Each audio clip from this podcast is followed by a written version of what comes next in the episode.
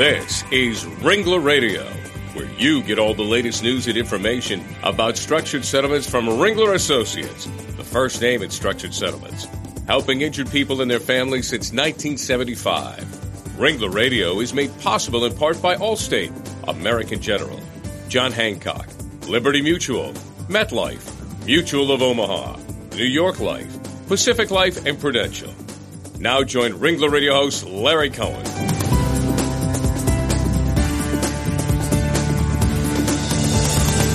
Well, hello and welcome to Ringler Radio, everyone. I'm Larry Cohen, the head of Ringler Associates Northeast Operations, and we're certainly glad you could join us again today. According to a recent study by Boston University and the U.S. Department of Veterans Affairs, of the 91 former NFL players who donated their brains for research after death, 87 tested positive for CTE, better known as chronic traumatic encephalopathy. And in April of 2015, the settlement of a class action lawsuit was reached with the NFL and retired NFL players. The almost $1 billion settlement provides up to $5 million per retired player for serious medical conditions associated with repeated head trauma. And today on Ringler Radio, we're going to discuss the NFL concussion lawsuit settlement, and we'll look at the impact of repetitive brain trauma on players and their families. And joining us today is our special guest, attorney Dan Chamberlain of the firm Cohen and Malad from Indianapolis, Indiana. Dan focuses his practice on serving personal injury clients, specifically advocating on behalf of traumatic brain injury victims and their families. And with that, Dan, I want to say welcome to Ringler Radio. Great to have you with us. Thank you, Larry. I really appreciate it. Well, Dan, let's begin uh, this discussion by talking about the long term effects of brain injuries generally and repetitive brain trauma specifically. Tell us about the impacts of all that. Well, the impact is profound. Um, I just prepared an article for Trial Magazine, it, and basically, the most recent data suggests that there are more than 3.8 million concussions uh, related specifically to sports activities uh, in the United States each and every year. Now, if you step back with that, um, it's close in numbers uh, to the numbers of folks that actually have current and ongoing uh, brain injury issues at an economic impact of almost 80 billion dollars per year. Now, it's it's catching a lot of uh, uh interest, not just because of concussion the movie or the NFL lawsuit, but I think families and kids and everybody seems to understand that lifelong uh, injury uh, occurs because of brain trauma, and it's even worse with repetitive brain trauma because a lot of these folks can never recover. Well, in regards to the NFL concussion lawsuit, exactly what were the allegations against the NFL in the in the litigation? Well, there's there's a lot of allegations against the NFL, and and if you look at the lawsuit, there's about seven thousand pleadings so far in the Eastern District of Pennsylvania, and, and I have to say. The NFL has not um, provided any evidence to mitigate or to object to the allegations, which included the fact that the NFL knew or should have known uh, about repetitive brain trauma causing CTE, which is chronic traumatic encephalopathy. Uh, but even more important than that, the repetitive injuries, the uh, you, you know, I think most people understand that if you participate in football, you can die, you can have a brain injury, uh, you can break a leg, you you can become paralyzed. What the one thing is that the NFL and the NCAA both failed to do was to let players know that concussions are repetitive. Concussions cause uh, ongoing uh, issues with respect to brain and cognition issues, and and they never they never ever told anybody this. And so, basically, what the NFL has done in, in, in that lawsuit was to settle the case. It's the largest settlement of its kind ever in the entire United States and it's an ongoing settlement that will last for 65 years. So we can talk a little bit more in detail about the various levels and things, but but that that the NFL failed to take reasonable action to protect players from chronic risk of brain injury, and they actively the allegation is that the NFL actively concealed the risk of brain injury. And so so so now that the NFL wants to settle the case and that the case has been approved for settlement in the Eastern District, now we're left with how do we how do we deal with it number 1 and number 2 now it's up on uh, appeal to the Third Circuit for several different issues, not the least of which um, are those folks that want to collect for CTE benefits, which are only which are only able to be awarded um, post uh, post mortem. Well, in, in, that regard, who who exactly are the individuals covered in the NFL settlement, and who who are not? How, how what, what's what's all that about? Yeah, so that, it's it's a really good question. So some of my clients are Super Bowl winners, okay, and so they're still some some are still alive and some have passed. Um, if you've looked at uh, at the incidents of uh, NFL players that have have taken their own lives, you look at uh, Dave Duerson, you look at Junior Seau, you you know you look at these people. So anybody who had retired from the NFL prior to the settlement date of April 22nd of 2015 would be able to recover if they had a certain number of eligible seasons. And Larry, I have to tell you, um, I, have learned a lot about the NFL, which which uh, is is is not good um, in terms of how they operate uh, their their franchises. I mean, if you think about, it, there's 32 franchises uh, worth, worth multi billions of dollars, and until last year, they were a nonprofit organization, which is which is amazing. But you have to have a certain number of eligible seasons to be able to collect. Number one, number two, you can play uh, in the NFL uh, not only in the United States but in Europe. Um, Canadian Football League does not does not apply uh, for eligible seasons. And so what I'm seeing is I, I have players that come to me and say, look, you know, I played for four seasons. What can I possibly do? How can I possibly benefit from from my family? What can you do for me?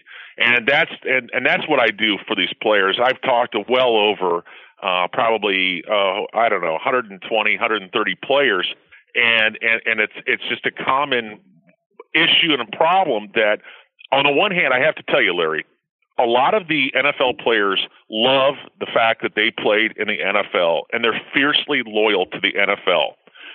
But they're also distrustful of the NFL because they don't think that the NFL is looking out for them.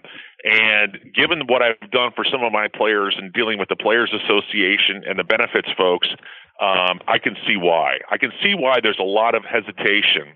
So, so basically, NFL Europe counts and uh, and and, and uh, practice squads and uh, regular uh, game day uh, counts as well for purposes of being included in the NFL class action. And I assume those number of seasons that are that are required. I mean that that was all negotiated in the in the settlement transaction as you as you were going forward, right? I'm sure they yeah, were, they it were was. back and forth on that. Okay. Yeah, and, and sorry, sorry to cut you off, Larry. Yeah, absolutely. It was all included in the in the settlement that was approved by by Judge Brody in the Eastern District. The the interesting part, which most people don't realize, and I, and I had no appreciation uh, for this, but that the average work life expectancy for an NFL player uh, that is drafted in the fir- first round is almost eight years.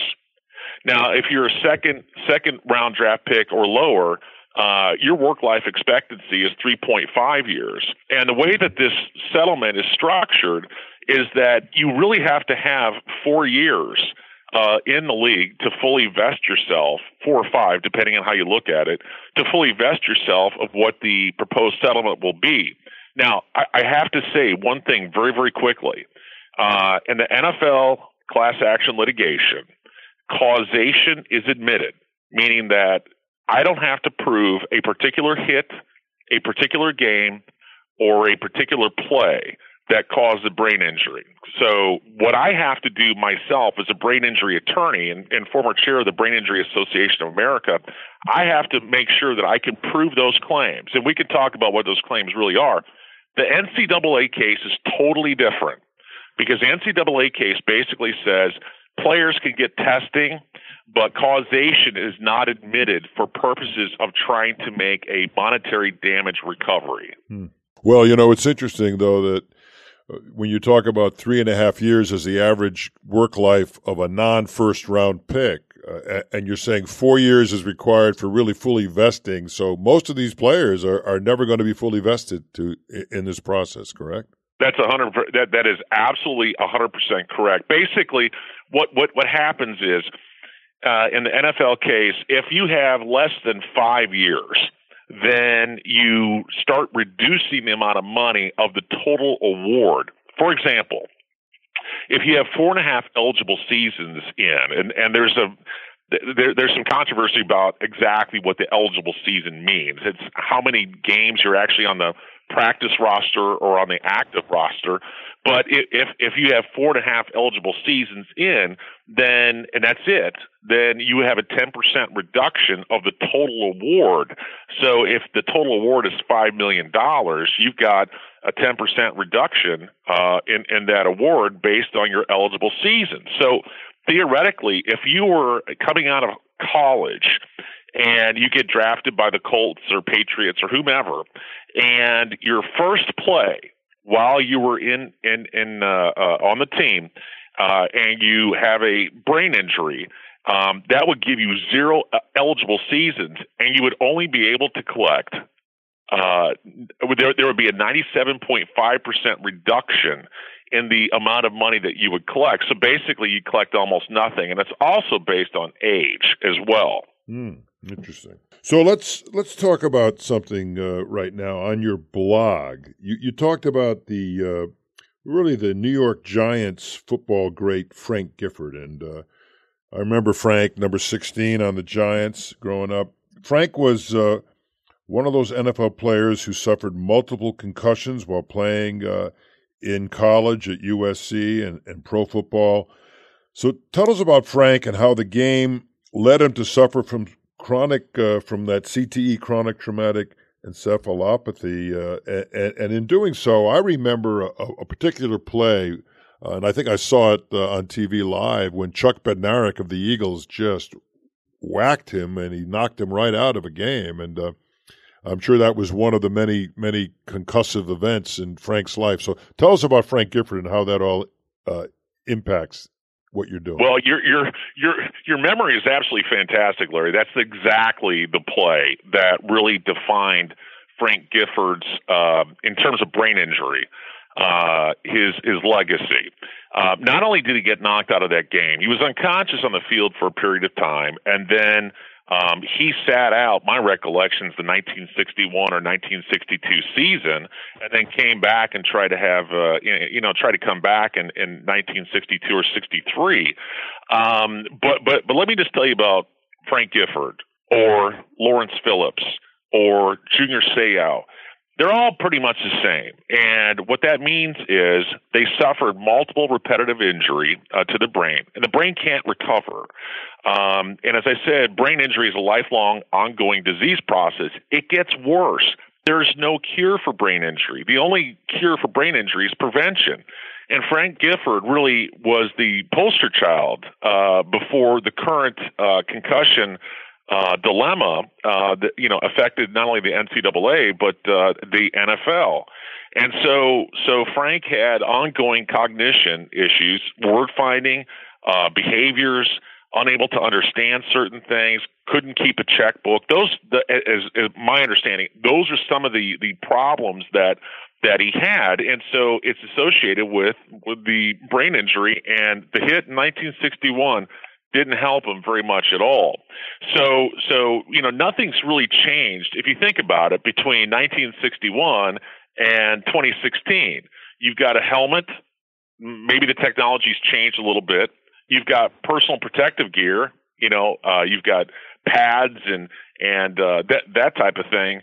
Um, but the hits back then to the hits now are very very consistent with the CTE diagnosis that's being made. And, and, and you brought up a great point. Chris Nowinski uh, at Boston uh, University that, that has been doing all the uh, in part, uh, who has been doing all the analysis of, of brain tissue, including one of my clients um, that's now being analyzed uh, it is a very scary thing that, frankly, from my perspective, if the NFL knew allegedly what they did know back in the 1990s, it's unexcusable to not let players know because players were not. You, you, you can't consent to being injured uh, or suffering some sort of lifelong uh, disability without being fully informed, and that's really what the NFL case is all about. Well, you know, you know, uh, when when you talk to a lot of folks about this this case, I remember back in the day, let's say back in the Frank Gifford day, for example, when a player got really just banged and, and knocked in uh, in a game, he, would be he'd go to the sideline and he'd they'd say he got his bell rung and then he'd you know he'd be back in the game. Now, sure, I don't know whether he's back in the game because of the the nature of trying to keep your livelihood and stay on the field, and so you don't get replaced, or whether or not the coach says we need you in there, go go back in there. But whatever that that was, I mean, there was there was not the kind of scrutiny and and uh, and attention paid to exactly what had happened in that hit, as there is, let's say, today, where you see sideline doctors and other uh, professionals really taking a hard look at things. Is that is that basically what happened over time? There was a lot more education that that took place. There is education, and it's starting from the ground up. If you look at how the NFL is structured with their franchises, um, they have a lot more uh, capacity to do research and analysis on on those types of hits or problems that cause you know players problems. So so if you look at it from then to now, yeah, that that's exactly right. So we have now concussion training. We have um, basically uh, brain injury screening on the sidelines, but it's it's only as good as the person, as the athletic trainer, as the coach, or as the physician that has a responsibility to evaluate that player, and eventually put that player back in. Now, if you look at last year, uh, last year's I think 25th, yeah 2015 season, you had the uh, Michigan quarterback that basically was knocked out on the field, and they put him right back in because they wanted to win. And, and I think Larry, I think the problem is. Uh, you know, one of reporting. You know, players do not want to report that they're injured. If, if if you look at the interview with Peyton Manning, I believe Peyton Manning said something like he always tanked his baseline brain exam uh, that he would have before the season because he wanted to play, and if he had an issue, then he could say, you know, he, he could he could satisfy the baseline brain evaluation um, based on the way that he performed earlier in the season because players want to play. Players, at least in the NFL, get paid uh, to play. But but but and that's the whole thing. They don't want to lose their spot on a team. And and and frankly, if you look at it, um, you know anything like that where you have any sort of ding or problem or brain injury, you know teams do not want you. You you are a limited commodity, and and I think that's that's one of the problems with it. So what you have to have competent analysis, and and the NFL. I should also say this: the NFL helped me as a, as a chair of the Brain Injury Association of America to get concussion legislation passed in every state in the entire country. Well, that's great. They also fund USA Football. And from my perspective, USA Football is doing everything that they possibly can to try to put out there their information about concussions because they see they see concussion and brain injury as a real risk to the profitability not only of the NFL ultimately but of uh, all the other leagues, you know, college, high school, youth, and yeah, uh, youth football. Pop Warner. Yeah, sure. Well, you know, you know, when you have players who want to play, and you have teams that want to win, and and you have that guy that gets hit and goes to the sideline, unless you have a totally independent medical professional, not beholden to the team or not beholden to the player, uh, it's going to be tough to get a really, uh, uh, you know, solid evaluation that doesn't favor one or the other, isn't it? I mean, you, you almost need in total independence on the part of the, the individual making the assessment. Well, you know, I also have to say, Larry, you're you're 100% correct, but um, the sad part is, and we could talk a little bit more about what the NFL case really means for players. I mean, there's 18,000 NFL players out there that may or may not be able to collect. It's a lifelong, ongoing settlement as well. It's a 65 year settlement. So you could theoretically take your baseline assessment protocol exam, which includes neuropsychological tests uh, and, and, also neurology tests.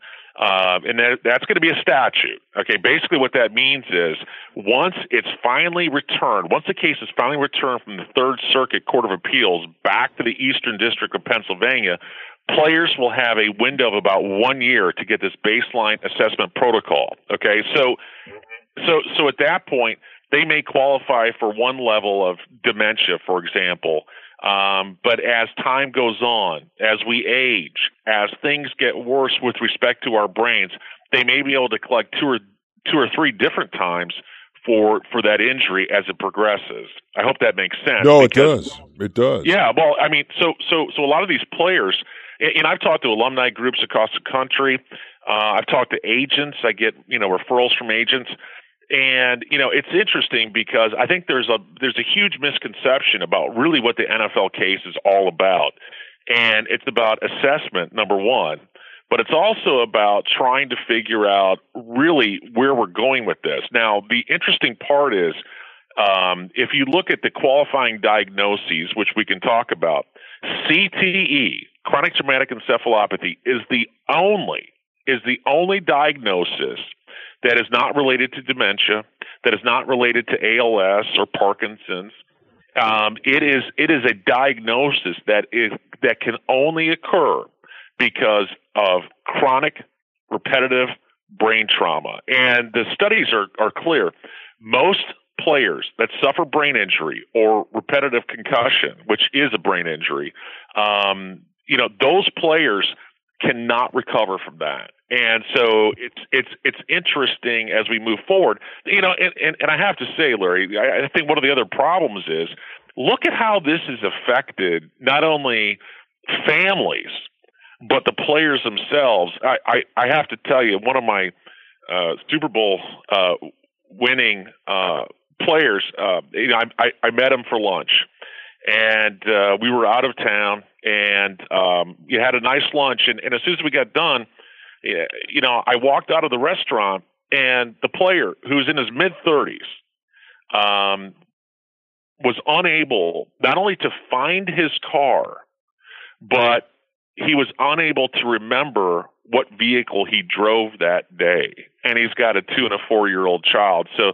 uh, children. So, I mean, it's it's it's very, very, very profound. So, so let's talk a little bit more about uh, the damages claimed by a lot of these players. I mean, obviously, some of them are suffering from some of those issues you mentioned, which are dementia, Alzheimer's, and ALS. What what are all those? How are all those damages? How do they get involved in, in the overall settlement? Are are there certain elements that you said that certain damage elements that are excluded, uh, included? Um, it sounds like a very complicated process to really find uh, where everyone's at. Well, that's that's that's a very very good point. I mean, the settlement agreement's well over 100 pages, and basically how everything has been set up is there's there is a special master that is assigned to process all the claims once they come back from the Third Circuit. So what happens is, as I said, the players have to take this baseline assessment protocol, and based on that, uh, there are five or six different levels of compensation. It, it, it, depends not only on the number of years in the league, it depends on age, the age of diagnosis, and it also depends on the type of injury that's occurred.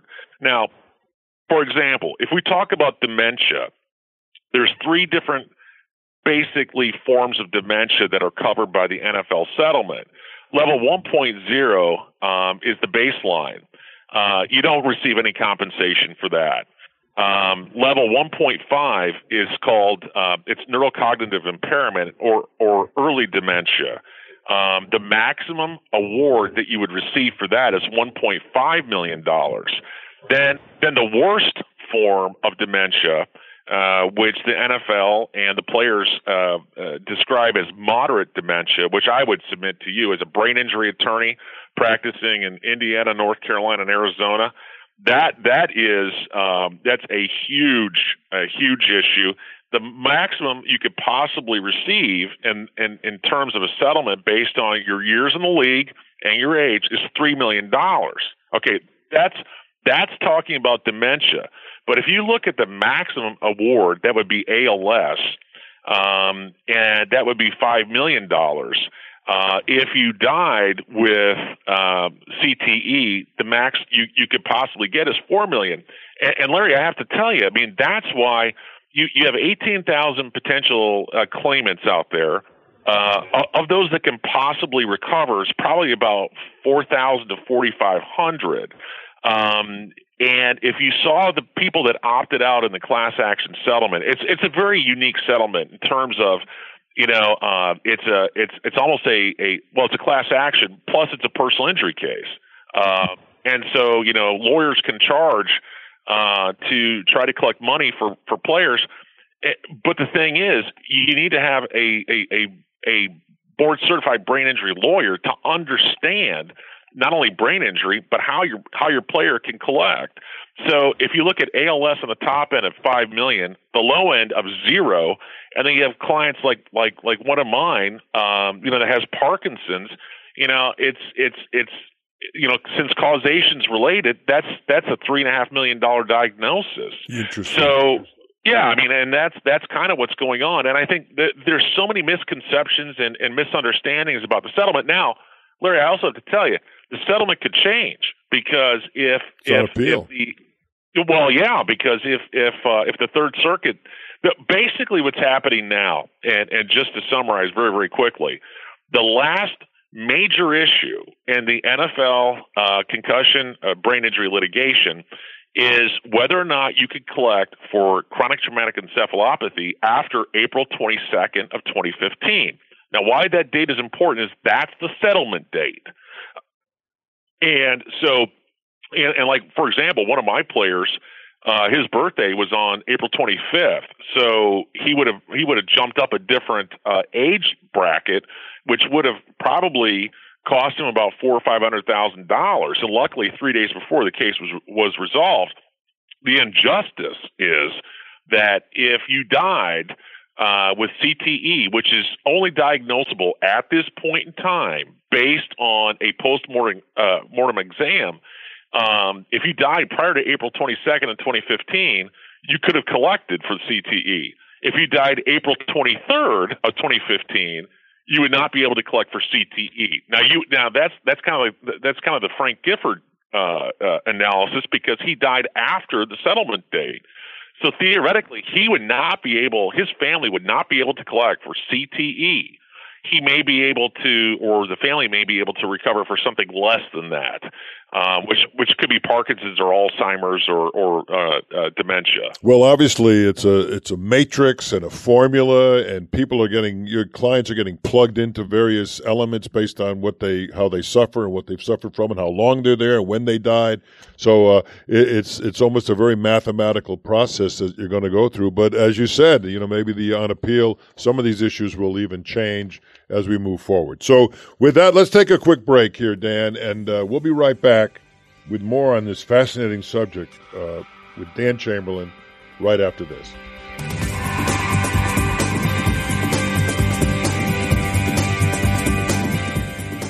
This is Ringler Radio from Ringler Associates, the leader in the structured settlements profession nationwide. Did you know that Ringler is involved in a third of all structured settlement cases in the country? Ringler Associates works with all the parties in a lawsuit settlement to find the best possible financial solution for the people involved. There's a Ringler Associate in all the major cities of the U.S. No one has more experience than a Ringler Associate. Check out our new website at www.ringlerassociates.com for the best information for claimants, legal professionals, and claims personnel, and to find the Ringler Associate nearest you. When it's your interest at stake in a lawsuit settlement, you want only the best financial plan.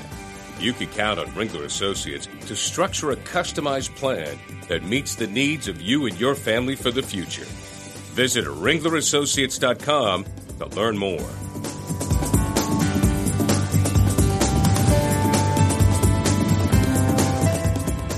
Welcome back to Ringler Radio. Glad you could join us. I'm joined by my special guest, Dan Chamberlain from Cohen and Malad in Indianapolis, Indiana. Dan, uh, you represent and work closely with a lot of these NFL players and former NFL players. Uh, can you give us a, a, real life story of a player who was impacted by repetitive brain tra- trauma? Something that, that that's compelling that our audience might really uh, like to hear from you. Yeah, uh, Larry, I, would be happy to. Um, one of the things you brought up right before the the the break uh, was disqualifying diagnoses, and what that means is if you had a stroke, um, if you had a some sort of addiction to drugs or alcohol or something, that may that may reduce your award. But again, that's the reason that you need to talk to a brain injury board certified attorney to try to figure out how you can possibly make this claim and do it now because the thing is once a court uh, third circuit sends it back to the eastern district of, of pennsylvania i suspect there's going to be a flood of people trying to uh, tr- trying to present their claims. But but i'll tell you uh, i'll tell you first round draft pick. Uh, second pick overall um, almost got the heisman uh, a quarterback uh, who is a legend uh, to a lot of people. Well, what happens with brain injury is that if you have negative behaviors, whether it's drinking, alcohol, sex, gambling, whatever, brain injury makes your addiction or your your problems in your life that much worse not only does it affect the player or the former player, but affects the player's family and affects the wife. And, you know, so there's divorces and there's, you know, financial mismanagement. Um, there's inability to, to focus. But this player, um, you know, went down the wrong road and now is in federal uh, prison uh, here in the state of Indiana. So, I mean, if you really want to look about how uh, brain injury affects players, to go from the absolute top to the absolute bottom. And and I can tell you, Larry, most of these players that I talk to, they they are good people. Um, they a lot of them have uh, affected personal lives, and many of them, you know, have no access to money. And and so it's interesting from my perspective. What I'm doing is not only the NFL settlement, but I'm also involved with trying to get players extra benefits. And, and here's what I'm saying: if if you're four years in the league, then you're entitled to lifetime health insurance. You're entitled to a pension. Uh, you're entitled to 88 dementia benefits, which basically means that if you're in a nursing home or some sort of assisted care facility or even at home, and you incur, you know, eighty-eight thousand uh, dollars a year uh, in, in, in dementia-related uh, expenses, um, then the NFL will pay. So, so that's what I'm doing for one of my players. I'll just give you an example. You know, three and a half years in the league, suspended by the league for one year uh, for for some behavior issues. And now I'm suing. Um, you know, I, I've been to the NFL Players Association. I've been to the benefits people, and now I'm in federal court because I want to get this player an extra eligible season. And Larry, your question to me would be, why would you do that? Well, if you don't do that, who ends up paying? For the medical care? Who ends up paying for the dementia benefits? Who ends up taking care of the player? We all I do. submit to you, Larry, it's you. Yeah, we all me, do. And it's every taxpayer in, in the United States. Well, speaking of that, speaking of the fact that you said uh, a lot of the players, because of the uh, impact of, of their brain injuries, uh, can't control some of their addictions, and, and, also they, they lose sight of their financial scenario. Uh, what's your opinion of structured settlements where the payments come out periodically to people? And have you used that uh, vehicle in some of these uh, settlements on your own? Well, no, I haven't used it uh, in terms of the NFL settlement because it's still pending at the sure. Third Circuit. But I, I thoroughly intend to do so, and I'll, I'll, I'll use Ringler, and I'll tell you why. Because Ringler does a great job. Um, they help protect the clients, um, but more importantly, especially with respect to uh, players that have suffered, you know, traumatic brain injury, uh, a structure is going to be there. It's going to be there for the long term. It's going to pay every month or every year or however you want to structure uh, potential settlement, and and it's going to help take care of that player um, potentially indefinitely, depending on what the terms of the uh, uh, structured settlement are. And, and and I can and frankly, it's not just the NFL. I I try to do structured settlements in almost all my brain injury cases because I want to make sure that the person suffered the brain injury is going to be taken care of as long as I possibly can. And I think that's a real service because as a, as an attorney, um, I find it for myself personally uh, rewarding that I can try to help change somebody's future, to try to help their family, to try to make sure that long after uh, this this this case is done or a brain injury case is done, that they're going to be taken care of. And I think that's one of the most important things as a trial lawyer. Well, that's that's terrific to hear. And you know, you don't have to. And it's interesting in our in our field, you don't have to have brain injury or any of these other issues to. Uh, to sometimes do funny things with money if you have cash in your pocket. So it's it's often uh, you know the the protection of a structured settlement, which helps almost every injured party to really preserve their future. So uh, I'm glad you really uh, support that process. So let's with that, Dan. Let's let's end with this final question for you. you have seen a lot now, obviously, with the NFL case and uh, and all of the the science around uh, the brain injury scenario. What what do you foresee the NFL doing to change either their rules, their regulations, certain rules on the football field, or, or, elsewhere? What do you see the future holding to keep the sport intact and having somehow reduction in some of these issues we're, we're dealing with today? Well, I think, I, you know, frankly, from my perspective, um, there's not a whole lot that the NFL can do. I mean, they're trying to institute heads up football, which means a different way of tackling. So there's no more helmet to helmet hits. It's still going to happen. It's still going to happen in practice. It's going to happen in games. I mean, we also know that players get uh, have a higher propensity of being injured in games as opposed to practice. Um, I, I just see this this this increasing, you know, as we go forward. Now, with respect to the science and medicine of, of brain injury, the Brain Injury Association of America was the only organization to submit the science and medicine to the Eastern District of Pennsylvania that was accepted by by the court, uh, which which basically states that you know this is a lifelong uh, degenerative condition. But but I have to tell you, Larry, I think one of the other issues that's going to end up happening is most players will not qualify uh, for a settlement. Number one. Number two.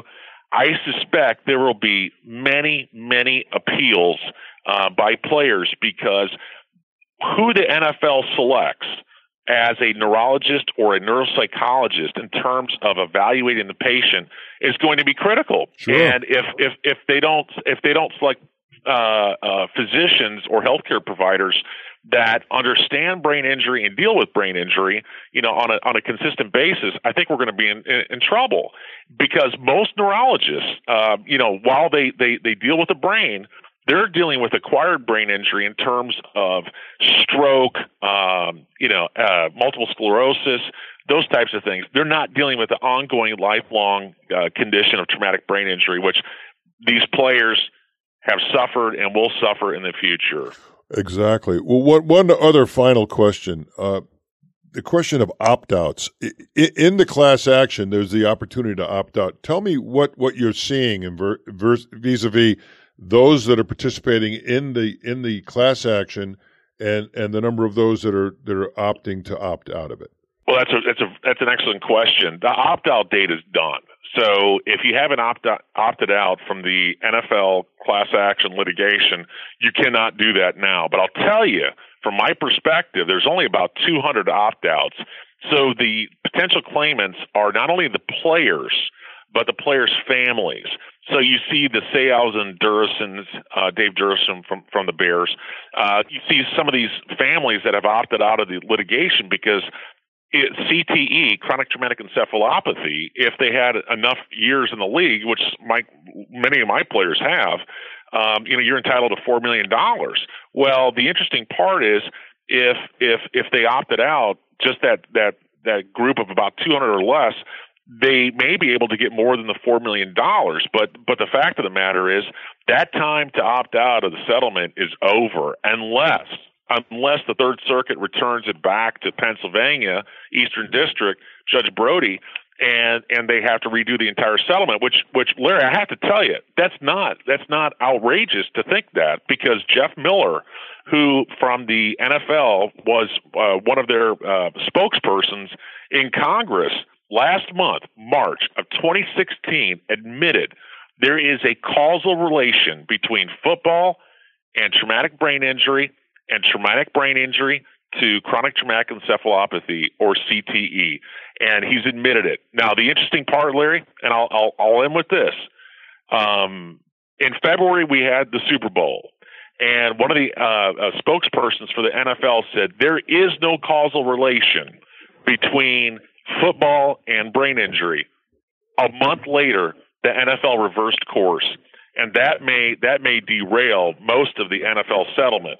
But it just depends on what happens with the Third Circuit and the Eastern District District of Pennsylvania. Well, I guess the operative word is stay tuned because uh, there's changes potentially coming down the pike, and we'll be on this story.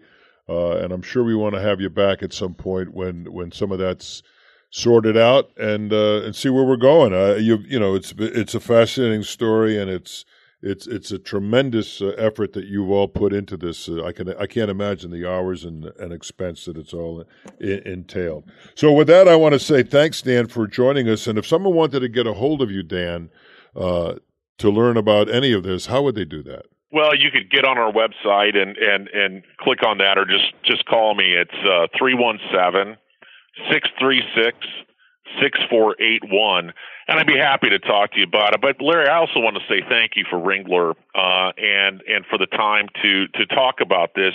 Uh, Ringler does a great service uh, for my clients and for others, and I hope that the NFL will benefit from Ringler uh, in protecting the health, safety, well-being, and future of these uh, former NFL players. Well, well said, and thank you very much for that. And uh, I want to tell our audience if you want to hear more about structured settlements or read more, you can always go to our website, ringlerassociates.com.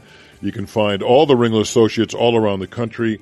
Uh, and you can find all the Ringler radio shows, which are on ringlerassociates.com, ringlerradio.com, legaltalknetwork.com, or even on iTunes, where you can uh, Download at your leisure, and you can hear Dan Chamberlain speaking about this uh, NFL class action uh, lawsuit. So, with that, Dan, I want to say thank you very much for being here. Thank you. I appreciate it. And for all of you out there, go have a great day. The views expressed by the participants of this program are their own. None of the content should be considered legal advice. As always, consult a lawyer. Thanks for listening to Ringler Radio. With over a million listeners, Ringler Associates, the first name in structured settlements. Visit ringlerassociates.com today.